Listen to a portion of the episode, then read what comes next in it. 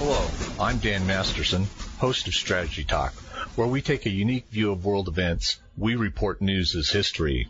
With me today is the editor of StrategyPage.com and well-known military author, Jim Dunnigan. Associate editor and syndicated columnist Austin Bay also joins us. Welcome, Austin and Jim. Over the uh, weekend before we recorded this call, the Koreans set off a 120 kiloton bomb, supposedly.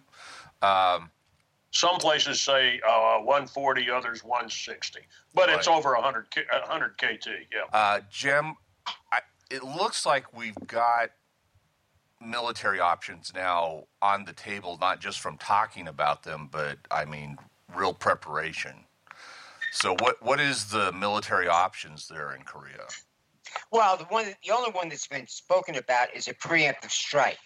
Uh, the uh, North Koreans are using uh, liquid fuel missiles, although they have some so- shorter range solid fuel uh, missiles, which uh, uh, which can be you know launched from a hidden location on hardly any notice at all. But for the liquid fueled missiles, even if you launch it from a silo, you're going to leave telltale signs that in- intel can pick up. Now, the only option you have against that, and this really hasn't been tried as far as I know, I mean, at least not tested, you could theoretically, once it launches, you could shoot it down. Now, we would be technically within our powers to do that. It wouldn't actually be an act of war. It'd simply be enforcing the uh, the sanctions. They're not supposed to fire missiles, and they fired one, and boom, we knock it down. Now, the only problem with that is, would it work? Trump's the kind of guy, you know, if he asks the, you know, the, I guess the Navy, the Aegis might be the best shot at this, sort of literally speaking. Uh, he sounds like he always struck me as a straight shooter, so to speak. He'd ask him, "Can you do it? Is there a good shot of doing it? You know, what what's the downside? Downside is, you know, the damn thing would come down. Uh, it's unlikely it has a nuclear warhead, but you know that you're talking about, you know, uh, 40, 50 tons of missile uh, coming down from, you know, uh, only uh, 20,000 feet up at, or less, whatever. Uh, uh, theoretically, it's possible. I mean, that's been discussed, but as far as I know, nobody's ever tested it. It's a fairly expensive test. Uh, nobody expected it to come to this. For all I know, there might be preparations to conduct a test, but right now there's no time for that. It is literally a wartime situation, so to speak.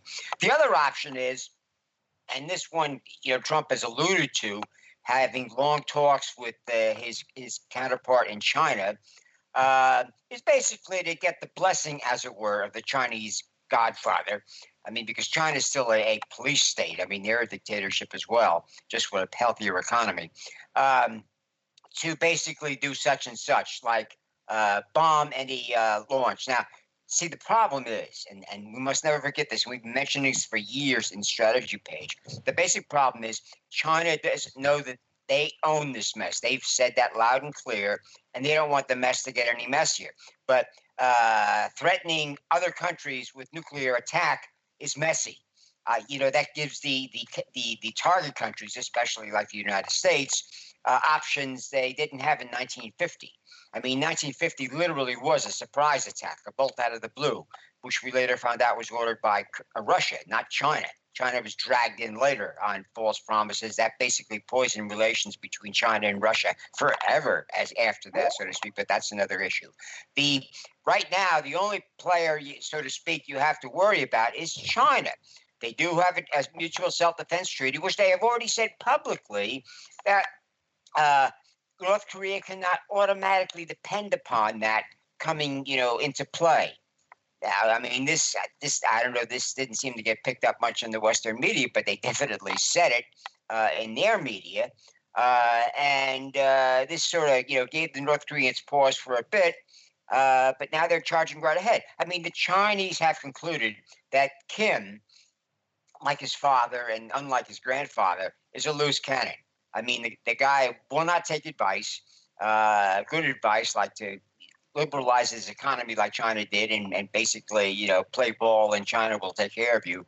Uh, instead, they've said, no, no, no, we're going to basically turn into a big bad extortionist and get all our, our rich enemies to uh, to subsidize us, which they were sort of doing for a while. And of course, you know the the the so-called the marks, the the potential victims are saying no. Even the new president of newly elected president of South Korea, who is a, a more left leaning than his predecessor, who got got uh, uh, bumped uh, basically uh, bumped out for uh, uh, corruption. Um, the he is all of a sudden saying, you know, more THAAD missiles, you know, more more preparations for war. Uh, of course, that's disastrous for uh, South Korea because uh, they have about a third of their economy and, and, a, and, a, large chunk of their population in the capital city. that's within artillery range of North Korea.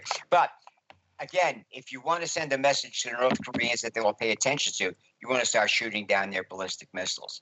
Uh, and it's unclear if that's even possible. If Trump has made a deal with China, which will only be used if the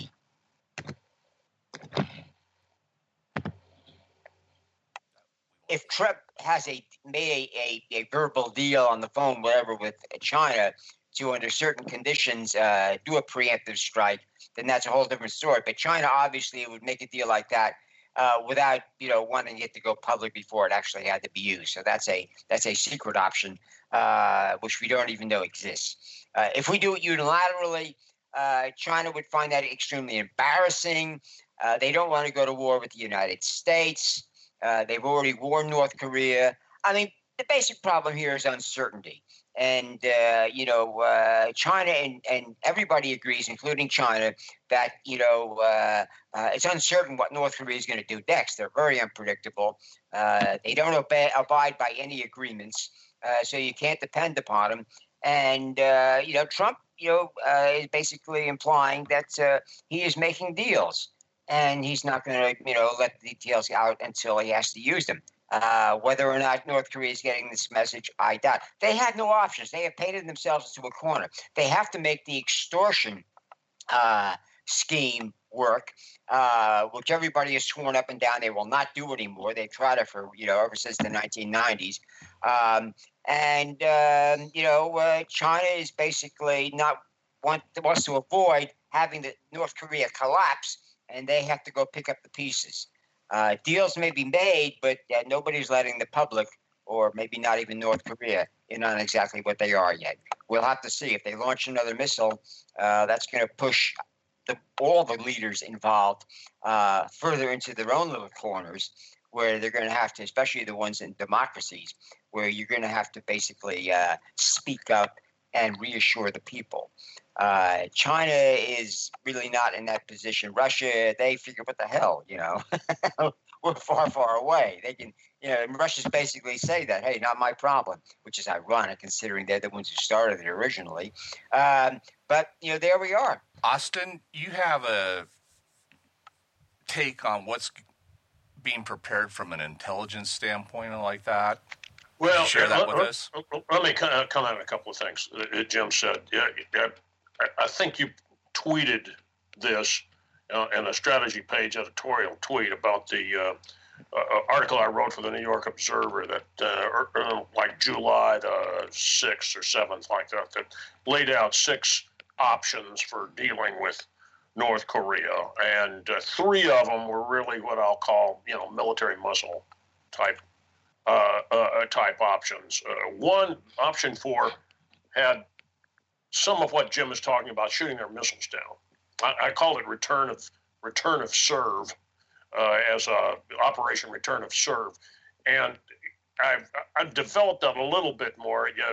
I think some of our listeners know that I was a for four years a reservist in what was missile defense during the Clinton administration. I had a reserve slot uh, in what was called the Ballistic Missile Defense Organization. So I got a lot of uh, background and firsthand experience actually with uh, with missile defense, getting to participate in some uh, exercises that uh, I uh, that missile defense had. And uh, I know that the discussion of how you could use uh, uh, anti-ballistic missiles or uh, anti-missile missiles in certain types of scenarios included as a, a, a capability demonstration in shooting down uh, enemy missiles. I, I, I said it myself in 1997 during an exercise that we are participating in in, in, in Fort uh, at Fort Bliss is that you could you could use that as as an option in certain types of political, uh, diplomatic, uh, a building confrontation. Now, no, I'm I'm not uh, pleading that I was looking at 2016, 2017 North Korea, but you can see how know, how that's come to a, a situation where you could do that, and Jim was describing it, if you had the uh, anti missile missiles uh, correctly positioned. Uh, now, the problem with shooting down early in boost phase, as Jim was suggesting, uh, is, is that most of our uh, THAAD is still really a terminal system, even though it could pick up uh, a uh, I'm, I'm, I am almost certain it could pick up a uh, North Korean uh, ballistic missile that's rising before it, it, enters the uh, enters near space um, and on, on, certain on certain trajectories. But Patriot is a is a terminal system, point defense, uh, the standard three the Navy has on its ballistic missile uh, defense warships, uh, Aegis ships, uh, the destroyers and cruisers can hit exoatmospheric, uh, but that's and and could hit something on the way up, but it's really again designed to, to pick up something that's uh, in in maybe exoatmospheric, but starting to plunge back the uh, any, anyway, that's it, it could be done. We really don't have systems per se for that. What we were going to use for a boost phase intercept was the airborne laser, which, if you remember, Dan, we had a chemical laser, a big chemical laser on the front nose of a specially configured Boeing 747, and that was uh, put in mothballs in uh, in 2012 by the Obama administration there were still problems with using it and firing it uh, through the atmosphere, horizontally through the atmosphere. There were some diffusion problems uh, with it, but that was the boost phase interceptor. Uh, that that said, as Jim said, you could do this well, on test launches, demonstrate the capability, and show that you can uh, uh, you have a, intercept capability, a defensive uh, uh, capability, and that that might, if you were dealing with a uh, rational actor, I know there's a debate over what kind of rational actor Kim Jong Un is. There are several uh, defense uh, magazines and websites that swear he's he's rational. Jim told you a little bit about the way the Chinese see him. He doesn't take advice from anybody else. Uh, so he's, he's very impulsive. He doesn't know what he's going to do half the time, it seems, other than carry out the extortion scheme because he's in his country's in such uh, uh, desperate straits.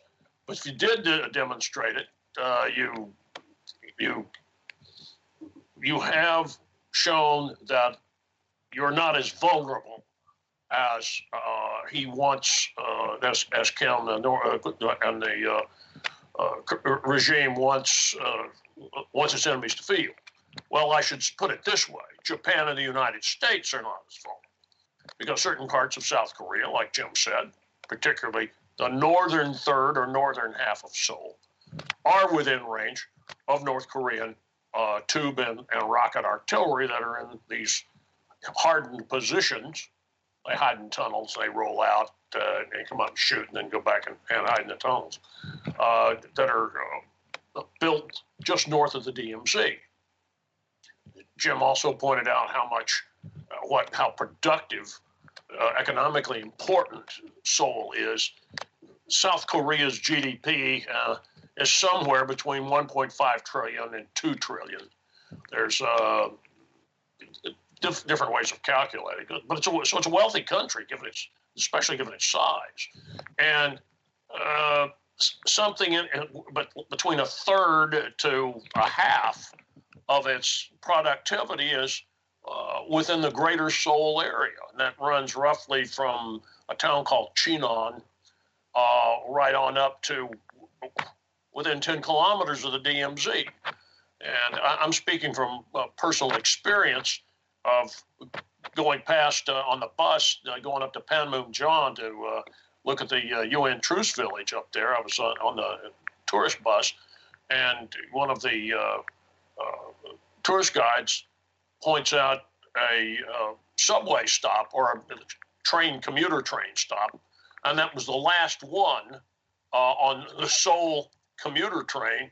And, and Dan, I'm going to say it's 10 kilometers, 8 kilometers, 12 maybe, uh, south of the, of the DMZ. And they're suburbs and they're little industrial parks and office buildings strung out between that uh, train stop and going on back to the center of Seoul and then south down to Cheonan. And a great deal of it is within artillery range.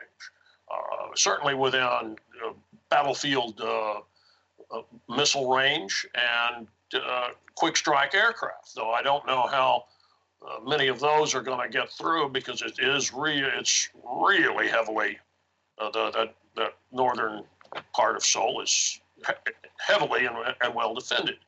But I've laid out something that that what North Korea does is threaten uh, threaten Seoul and to a degree hold Seoul hostage.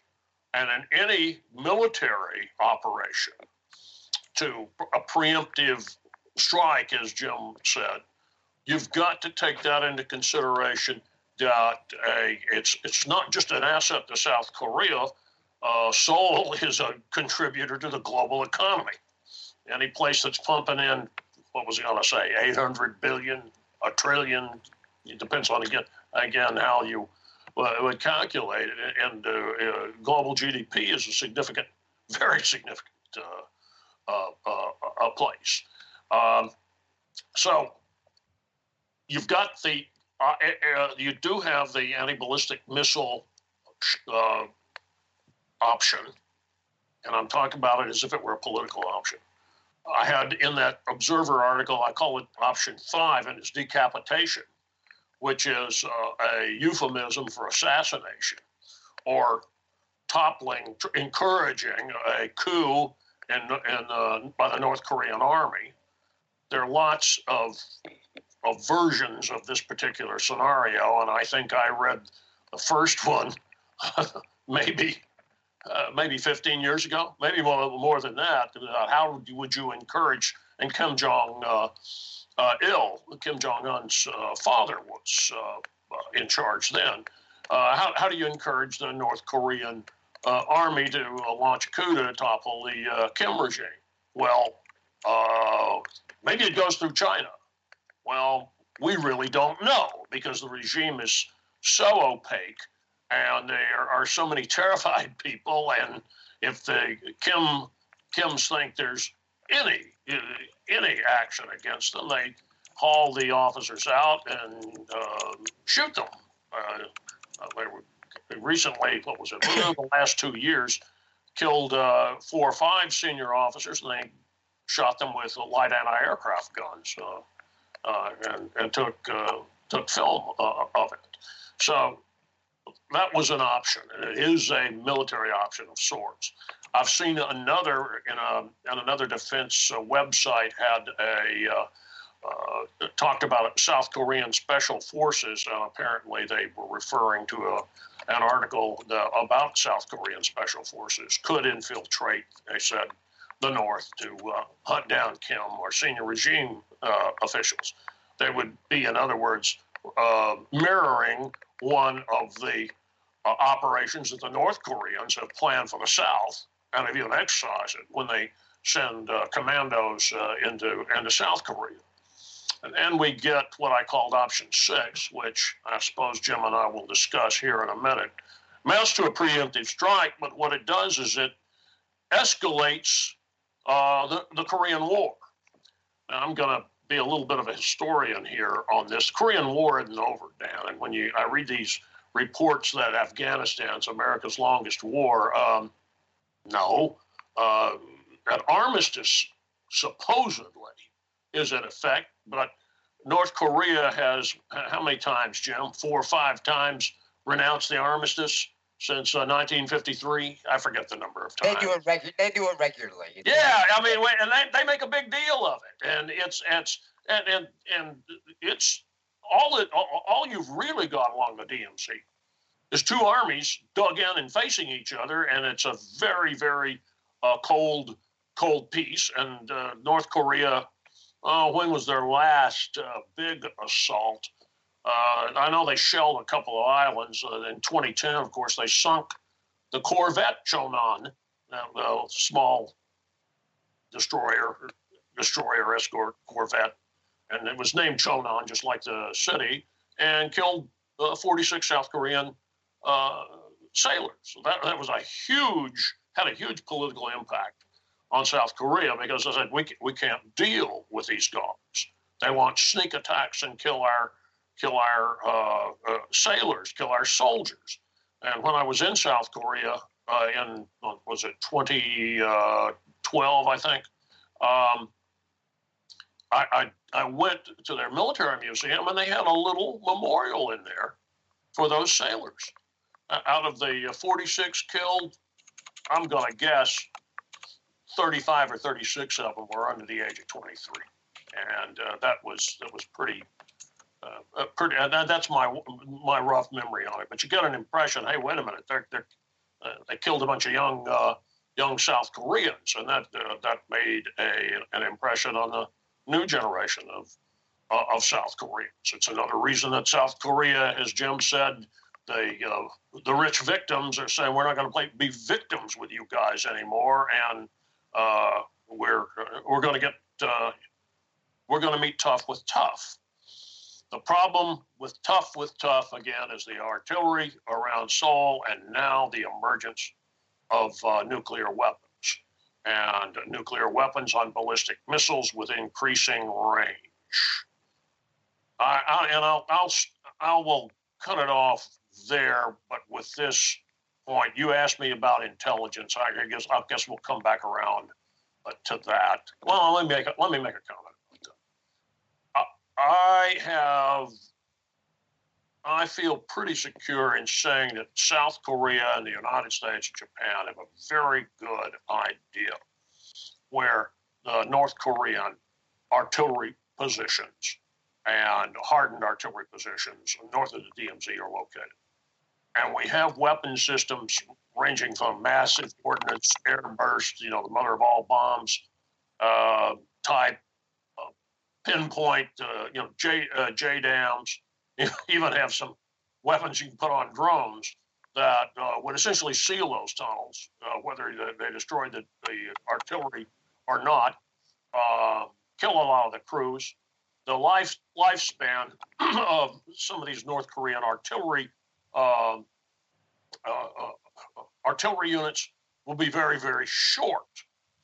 Uh, how much damage they do in the, their short lifespan, uh, there are a range of, of estimates on. Uh, take, take a lot of focus, a lot of firepower, but it, they be done suppressed and, and, and destroyed. That would be part, it would have to be part, I think, of any preemptive uh, uh, operation to knock out uh, North Korea's special weapons, because they have chemical weapons as well. and they could fire those chemical weapons on, on Seoul. And its growing nuclear arsenal and its ballistic missiles. Uh, one other comment about intelligence obviously, where are the missiles hidden?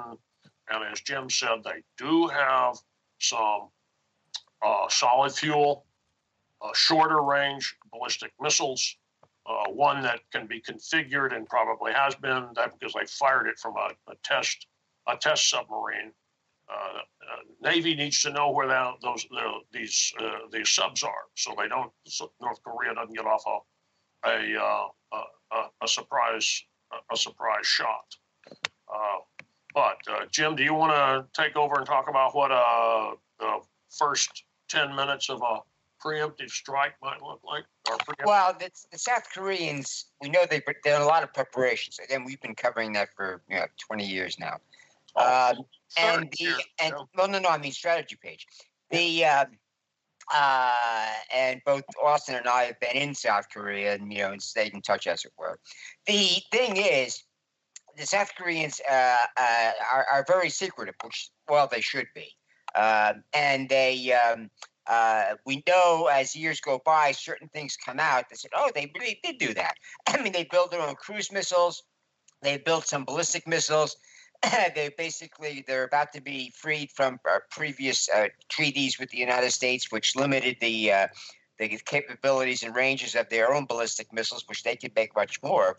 But uh, as the old saying goes, uh, we're, we're talking about a war that might start tomorrow. So what can they do right now? Well, uh, I, I know from again what they've what has leaked out, as it were, is they have they do have now in their possession uh, guided weapons, both cruise missiles uh, and um, and some ballistic missiles, uh, both their own and American.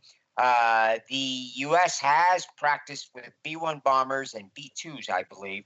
They have these new uh, carriages, you know, um, for the for the carrying internally and externally the smaller, small diameter bomb, SDB bomb, uh, which weighs almost 300 pounds each. And uh, these are GPS with a backup, and and and they've tested firing multi, you know, hundreds of those, you know, from one plane uh, to see if they could all hit, you know, separate targets. And apparently, this does work. Whether or not the South Koreans want to want to basically bet a large chunk of their economy and thousands and thousands of their citizens on this working, they, uh, it, it's hard to say. But see, the problem is if the Korea, North Koreans get to decide when the attack is going to happen, you're not going to have a lot of these options. You have to have the B-1Bs, uh, you know, armed and in the air uh, in order to carry out this this suppression, you know, mission as they call it, uh, trying to knock out the tunnel entrances and whatnot. The other thing to keep in mind, and this everybody keeps in mind, is that uh, any going to war is a suicide mission, definitely for the current North Korean government.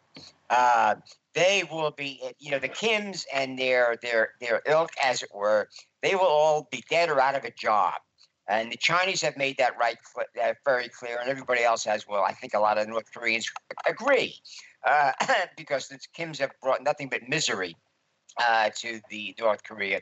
And although they can basically coerce a lot of people out on the street, you know, to go goose stepping past the uh, the great leader, um, the uh, the proliferation of, uh, of smartphones has provided more access, and of course, more people getting out uh, there and getting to South Korea where they can speak freely, uh, or if they still have family, they speak freely to the intelligence people and not to the media. But the the the, the basically the trend line on that is. Uh, well, a lot of North Koreans basically go sieg heil, you know, to save their lives. A lot of them were would just as soon put a bullet in, in Mr. Kim uh, than send him more flowers. Uh, but they can't. I mean, basically, the police state stays in power as police states do by taking care of the secret police and, and most of the security forces. But even they are hurting. Uh, so it's basically it's a, it's a one shot deal. Uh, if Kim basically you know uh, takes a real shot, and they tested this in two, as Austin pointed out, 2010. You know they fired artillery on on on basically South Korean civilians. Uh, it was ostensibly on a military base, but they killed some civilians. They sank a uh, a, a, South Korean warship. Uh, which they denied, but you know the South Koreans. No, they did. It was stone cold that they did it because I know, but officially, yeah. officially they deny it. Yeah, uh, but but the evidence was dug literally off the ocean floor, um, and of course internally we found out from detectors that of course we did it but officially we didn't. So that's the game they're trying to play. But they found the bounce back from that was uh, they've not been able to get another uh, government in South Korea since then that is willing to basically even consider uh, uh giving into the extortion demands. Uh, not only that, after 2010, South Korea began furiously to, to even increase their pace of rearmament. South Korea is one of the 10 most, most affluent countries in the world. they've come a long way, you know, since the 1960s when I was there. Uh, and uh, their military, they export world class weapons, uh, and they're exporting more.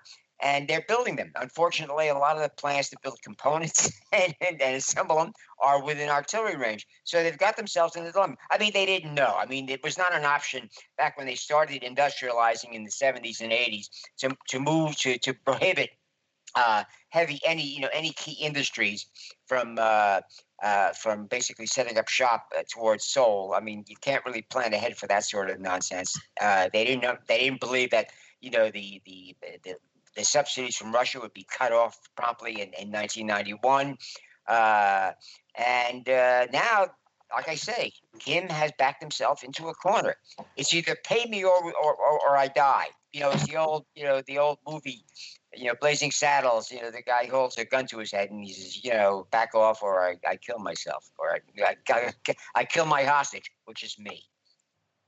Well, that, that uh, Jim, you're about the fourth person uh, I know that has brought up that famous Cleavon Little shtick in Blazing Saddles where he's holding the, a gun to his own head and do, doing two different voices.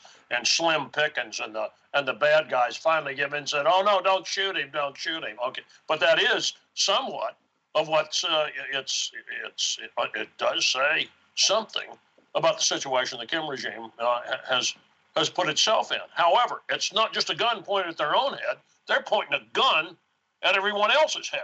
They got that's the, the gun is uh, they can take that shot uh, on on South Korea now. Probably take that shot on uh, parts of Japan.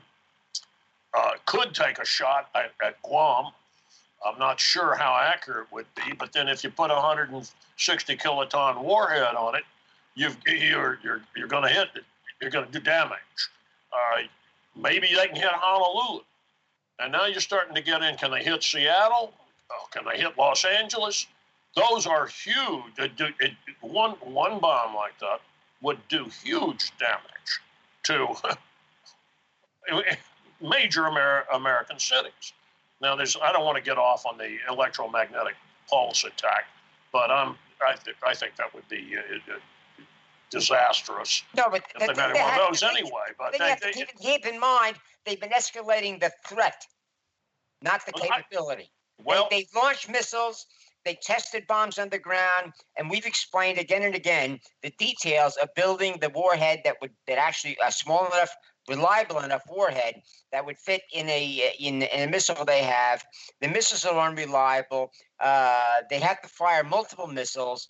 I mean, they they're nowhere near having a real, you know, nuclear ICBM, but they keep getting closer and they won't stop.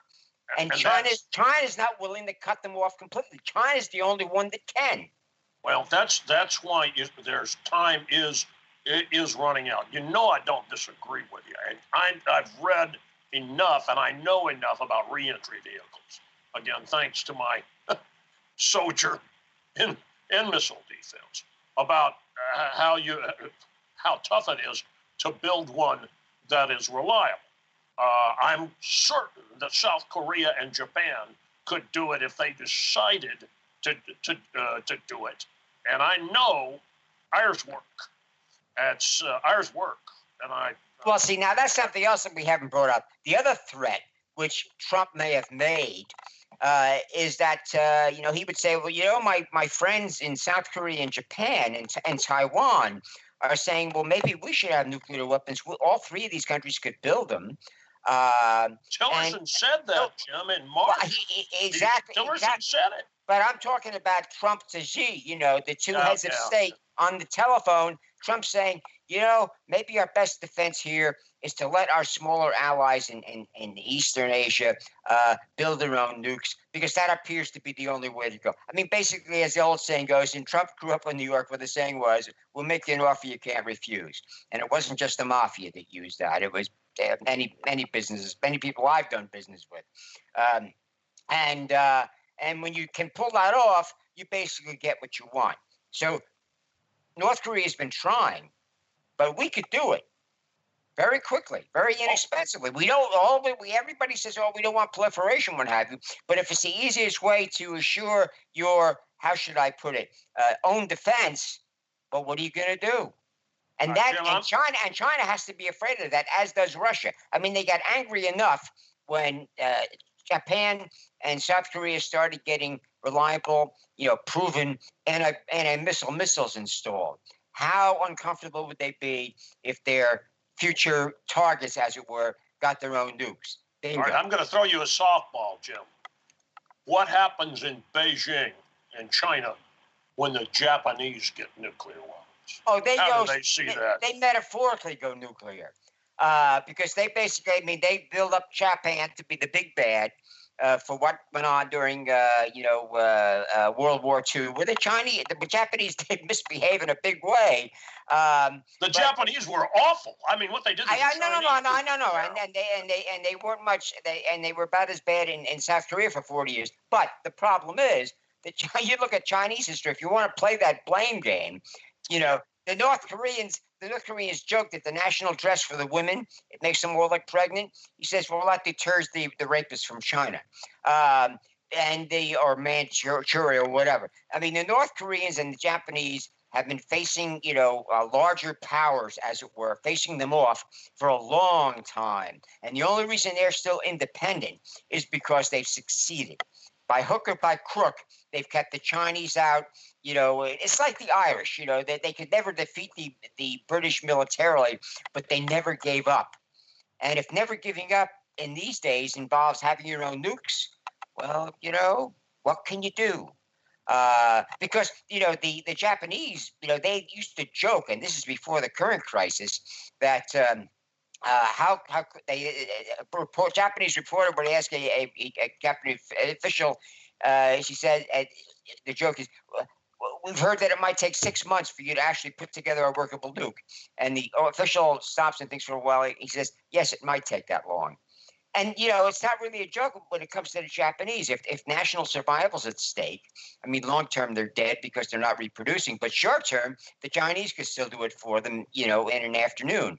Uh, and if having nukes is the difference between you know surviving and not, uh, what are you going to do? And the Japanese, the, the, Japanese and the South Koreans, and well, maybe not so much the Taiwanese, they don't want to build nukes. They don't really want to be in the nuclear club. That brings a lot of you know diplomatic baggage and what have you.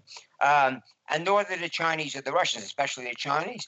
But hey, if you're not going to do anything about your protege, and that's China, North Korea, uh, building nukes and testing them and threatening neighbors with them, what do you expect? And if Trump said that, and we won't, we will hopefully will eventually find out what actually was said. But uh, again, I know Trump's played hardball business wise before, and eventually it comes out. Um, so he certainly used that tactic. And, uh, you know, he's a, a new kind of president, so who the hell knows? But that's one book that would work. I, I, I want to make a comment on, on, on how long it would take uh, Japan to assemble a nuclear weapon. Notice what way I put it assemble a nuclear weapon. Uh, I, I heard this discussed 20 years ago, Jim. I think I, yeah, before 2000, I probably told you about it. Maybe 72, 72 hours, yeah. 96 hours, four days. Yeah, and you think about what Japan can do. I, that's that's that's reasonable. And would it? Would they, you know? It's not hadn't been tested and like that. But the Japanese are so technically adept that uh, that I would think that their systems would work. And I know, know the Chinese believe they would work, and they would be the Japanese uh, weapons would be very similar to U.S. weapons. Yeah, it's the old it's the old mutually assured destruction. If yeah. there's if there's a good chance that the other guy has nukes, nuclear war doesn't nuclear war doesn't pay.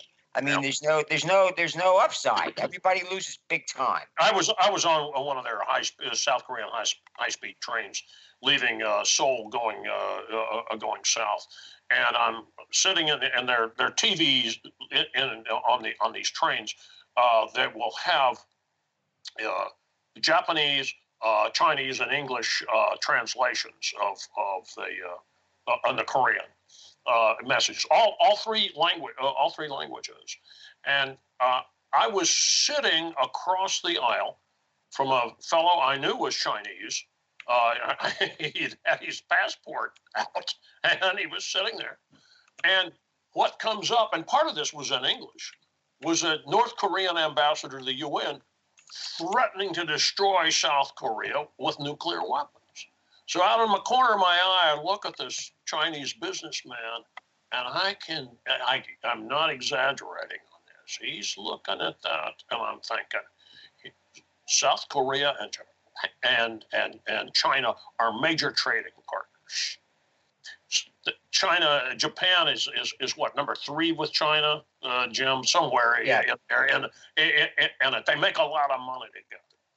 And here's this impoverished, uh, violent Stalinist gulag getting nuclear weapons and threatening to drop a nuke right in the place that this uh, Chinese man and, and I are, and he's there doing business, and I'm visiting. I, and I, I, China's in the way my little story actually reinforces some things that Jim said. China's in this, and China, China, North Korea uh, is ultimately threatens China's position. I think the Chinese know that. There's a threat to them with a, a North Korean regime armed with nuclear weapons and claiming they're going to use them. well, guys? thanks, guys. Uh, we'll wrap it up there, and we'll talk to you next time. All right, take care. Bye. Bye. Bye. Bye.